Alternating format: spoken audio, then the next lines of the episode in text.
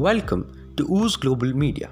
I am Chaitanya Kandwal, research analyst at Ooze Global, and today we are going to talk about the tourism and hospitality industry in India. Tourism is one of the biggest sources of revenue and employment in the country. India offers the world geographical diversity, World Heritage Sites, cultural diversity, medical tourism, and ecological tourism. India is the eighth largest tourism economy in the world. In 2019, tourism employed 39.8 million people, which is around 8% of the total employment in the country. The industry was worth $194 billion and made up 6.8% of the total GDP of the country. The SARS CoV 2 pandemic and the ensuing lockdown had a profound effect on the industry. Tourism was the hardest hit sector in 2020. People cancelled their vacations, emptied hotels, and stayed at home.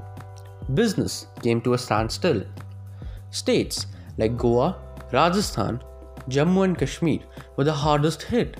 A huge chunk of the revenue in this sector comes from foreign tourists, which completely vanished.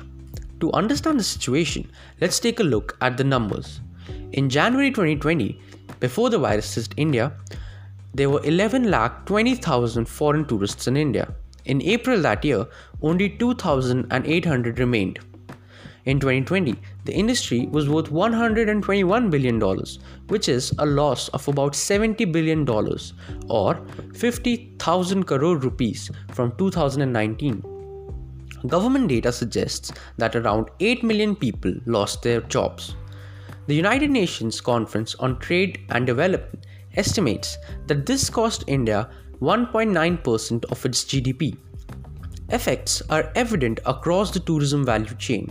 Travel agents, hotels, tour operators, and other service providers are under stress.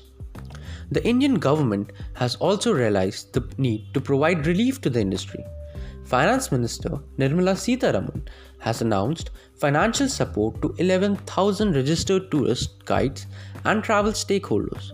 Working capital will be provided to tour operators in the form of personal loans of up to rupees 10 lakh. The Indian tourist visa has been made free of cost to attract foreign, foreign tourists. Industry experts have welcomed this move and called it a step in the right direction. However, they have also demanded that the tax rate of 18% on hotels should be reduced, which has not happened. But what is the way forward for the industry? In the short term, domestic tourism is going to be a major source of revenue. Domestic tourism has been the silver lining during the pandemic. People have traveled to nearby tourist destinations in their personal vehicles. There is also the concept of revenge travel People have not moved out of their houses in a long time, which has led to a huge amount of pent up demand. We are witnessing that as the travel restrictions are easing, people are going back on holidays and vacations. This can save the industry in the short term till the time foreign tourists can return. One critical aspect will be the pace of the vaccination drive. Recently, India has made huge gains in vaccinations, with more than 1 crore people getting the job getting the jab in a day. If this pace continues, a lot people will become eligible to travel and help the tourism industry. As COVID cases go down, foreign tourists will also start arriving back. We at Ooze Global Media also urge all listeners to get vaccinated as soon as possible and go on vacations. Thank you very much for joining us today.